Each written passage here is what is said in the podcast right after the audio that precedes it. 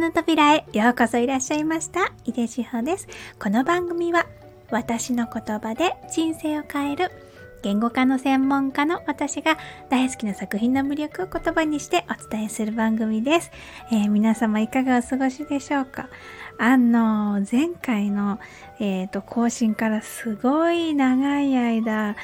更新がしてなかったです。なんかね、その間夏休みとっても私楽しんで、あの、素敵なことたくさんあったので、それもね、あの、お話ししたいなと思いつつ、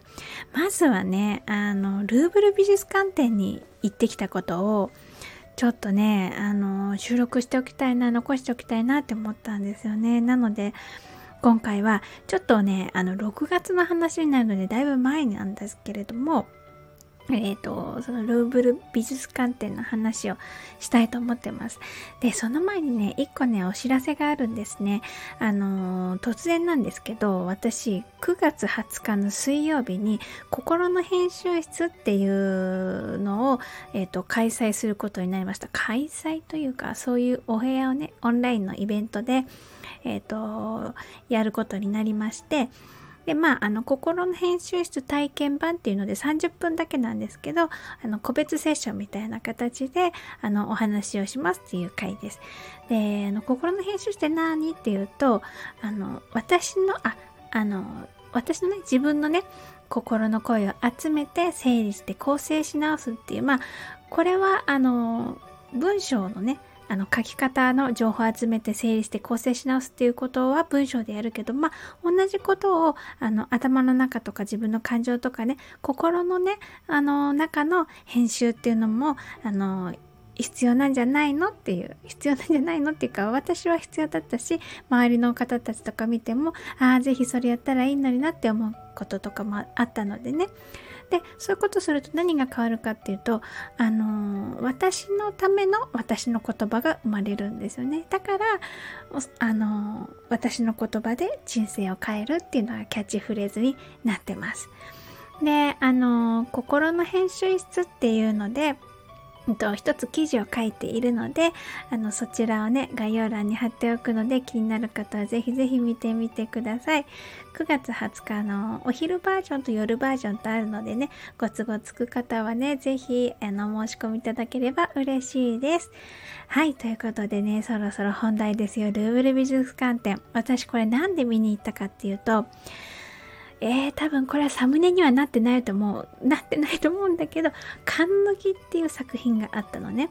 えっ、と、これはね、えっ、と、概要欄に貼っておく、ルーブル美術館展の新国立美術館のホームページで、多分表紙になってるんじゃないかな。どうなんだろう。これしょっちゅう変わるのかしら。あの、今まだあの展示会は終わってしまったんだけれどホームページは残っているのでそこのあの、まあ、目玉の作品っていうかなにあの使われてた絵なんですけどなんでこれを見に行きたかったかっていうとこの絵が元になってできたバレエ作品があるんですね。でそのバレエ作品について私それ大好きなんですけどその作品が。でそれを、えーと、ザルツブルクってバレエダンサーされてるミキゾーちゃんと一緒にあの見てキャーキャーワイワイあの 副音声的な感じでね一緒に見ながらトークしてるっていうあの収録を撮ったことがあったんですよね。でそのバレエ作品の元になる元になったえっ、と絵がね日本に来るって本物私見たことなかったのでああぜひ見に行きたいなと思ってね見に行きました。もう本当にねあのバレエの作品の中で使われている衣装とかその雰囲気あの舞台のセットみたいなのとかねがあの絵になってるっていう。まあまあ先にに作品となってたのは絵の方なんだけどすごくそれがね私はねあのあのなんだろうこの楽しさはこのあのバレエ作品がを作った人のあの時代っていうかねそれをね遡って自分も体験しているっていうようなワクワク感ロマンチックさを感じました。それが、あのなんかまあでも、それだけを求めてね、この展示会に行ったんだけど、で、これも絵もすごく良かったの。ああ、いいなって思って、面白いなっていろいろ思って、あの、このね、絵がね、あの、男性が女性の腰を抱いて、で、扉の、あの、缶抜きをね、あの、鍵をね、かけようとしているんだけどその女性側は男性からちょっと逃れようとしているっていうようなあの絵ですっていうような感じの解説なのね。まあでも見た目もそういう風に見えるの。で私が一番面白いなと思ったのはあのバレエ作品もあのそんな雰囲気あるけど、えっと、女性が弱い立場にいるようでその弱い立場を利用して女性側の欲望をあの前面にあの叶えているというかそういうなんかしたたかな雰囲気が私は見えるなと思ってね。そんなことはね、誰も言ってないしね、あの、音声解説でもね、あの、そんなことは言ってなかったの。言ってないんだけど、でも、この、あの、特にね、生で見た絵だと、あの、どうしてもやっぱね、この女性の力強さっていうのがすごく、あの、私はうんと、なんていうのかな、うんと、虐げられている女性っていうような解説はされるんだけど、そこに違和感覚えたんだよね。いやー、だけどもっていう、この女性のね、なんか、あの、うんと、自分の思う通りに、あの、してし、してやるというかね、あの、嫌、嫌ながらもと、言いつつもその本当の女性の、えーと、目的って別にあるんじゃないかなっていうようなことをねちょっと想像想像だけよ。想像だけだけどね。それがすっごい楽しかった。なんかあの描いていることの他にあの何かあるんじゃないかって思わせるような雰囲気が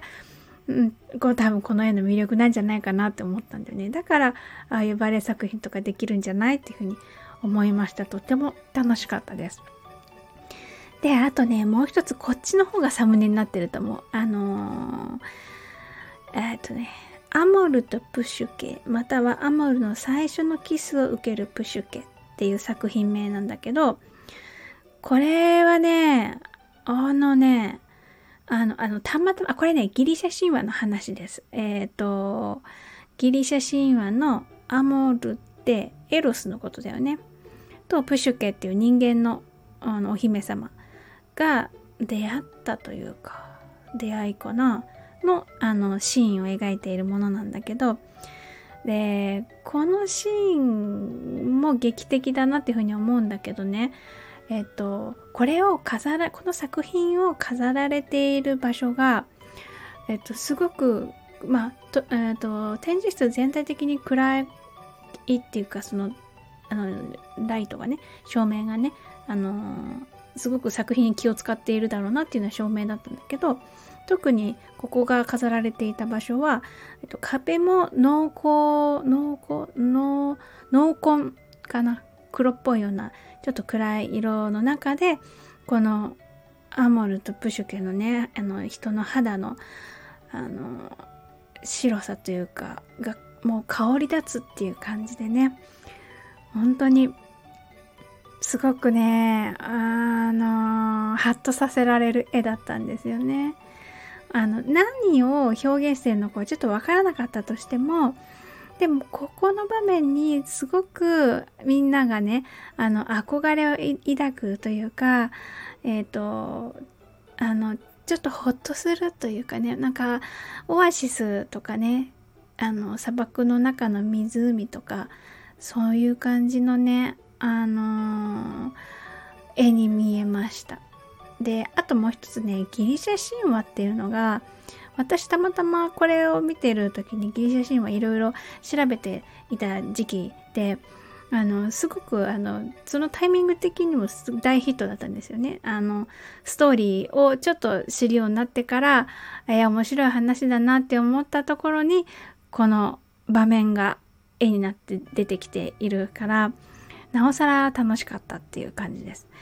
であの愛っていうのをえテーマにしてルーブル美術館展から作品が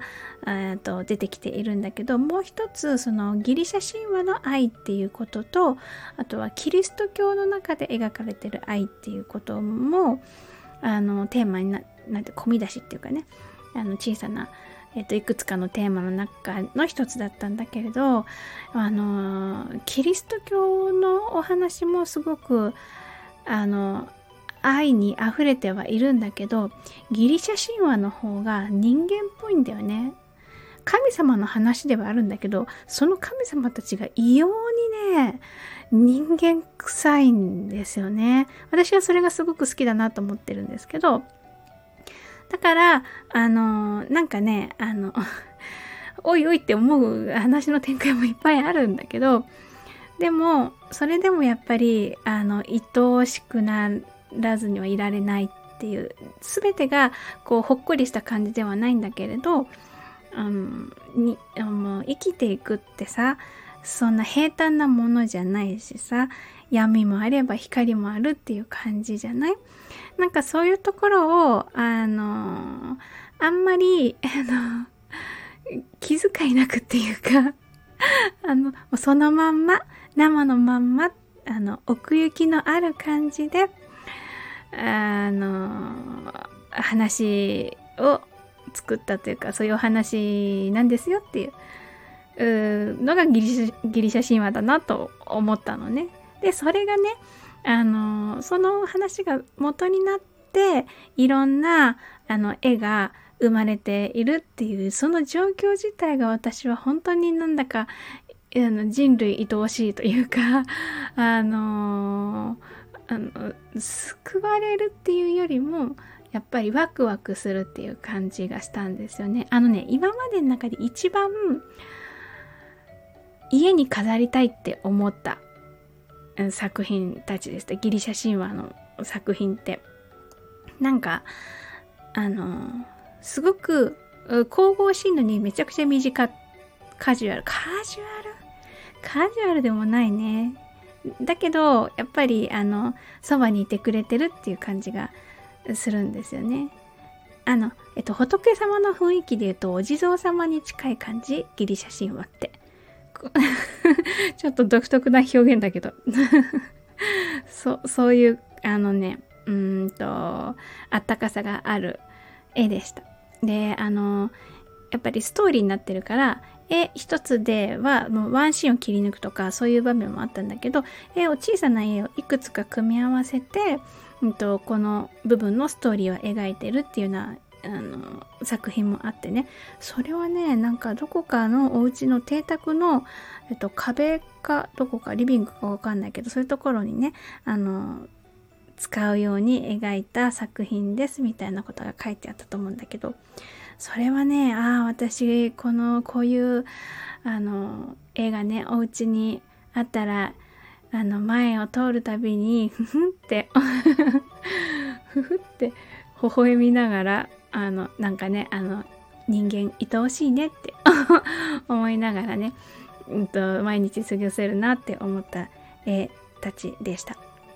このだからね私にとってはね今回の今回っていうかもうずいぶん前だけどあのルーブル美術館展での一番の衝撃はねギリシャ神話のあのなんていうの圧倒的なアイドル感っていうか、うん、愛され感っていうかねそんなあのあのねあの神様たちギリシャ神話のね神々たちへのあの愛おしさとそういうなんかちょっと癖のあるだいぶ癖のある 神々をあのあのいいじゃんって言いながら作品にしてったりするこうそれを紡いできた人類への愛おしさみたいなね。そんなのをねすごく感じたので思ったよりもなんかホクホクした気持ちで、えっ、ー、と帰ってきた展覧会でしたもうねあのー、すごくあ、すごく混んでた、これ。最終日に行ったからね、めちゃくちゃ混んでた。でもね、あのー、ととっても何て言うのかねルーブルっていうのもパワーワードだしあとはねあのこのキリスト教とかさギリシャ神話とかっていうのも割と身近なテーマだからいろんな人がね楽しんだ展覧会なんじゃないかなって思いました。またね、あのね、私もね、ちょっと今のところ今月は展覧会に行く予定は今んとこないんだけど、でもね、また今月も行きたいなと思ってます。またあの、もしね、これ聞いてる方で、これ、この展覧会おすすめだよっていうのがあればね、コメント欄とかでもね、あの、DM でも何でも お知らせいただければ大変嬉しいです。はい、というわけで、最後まで一緒に楽しんでいただいてありがとうございました。井出志保でした。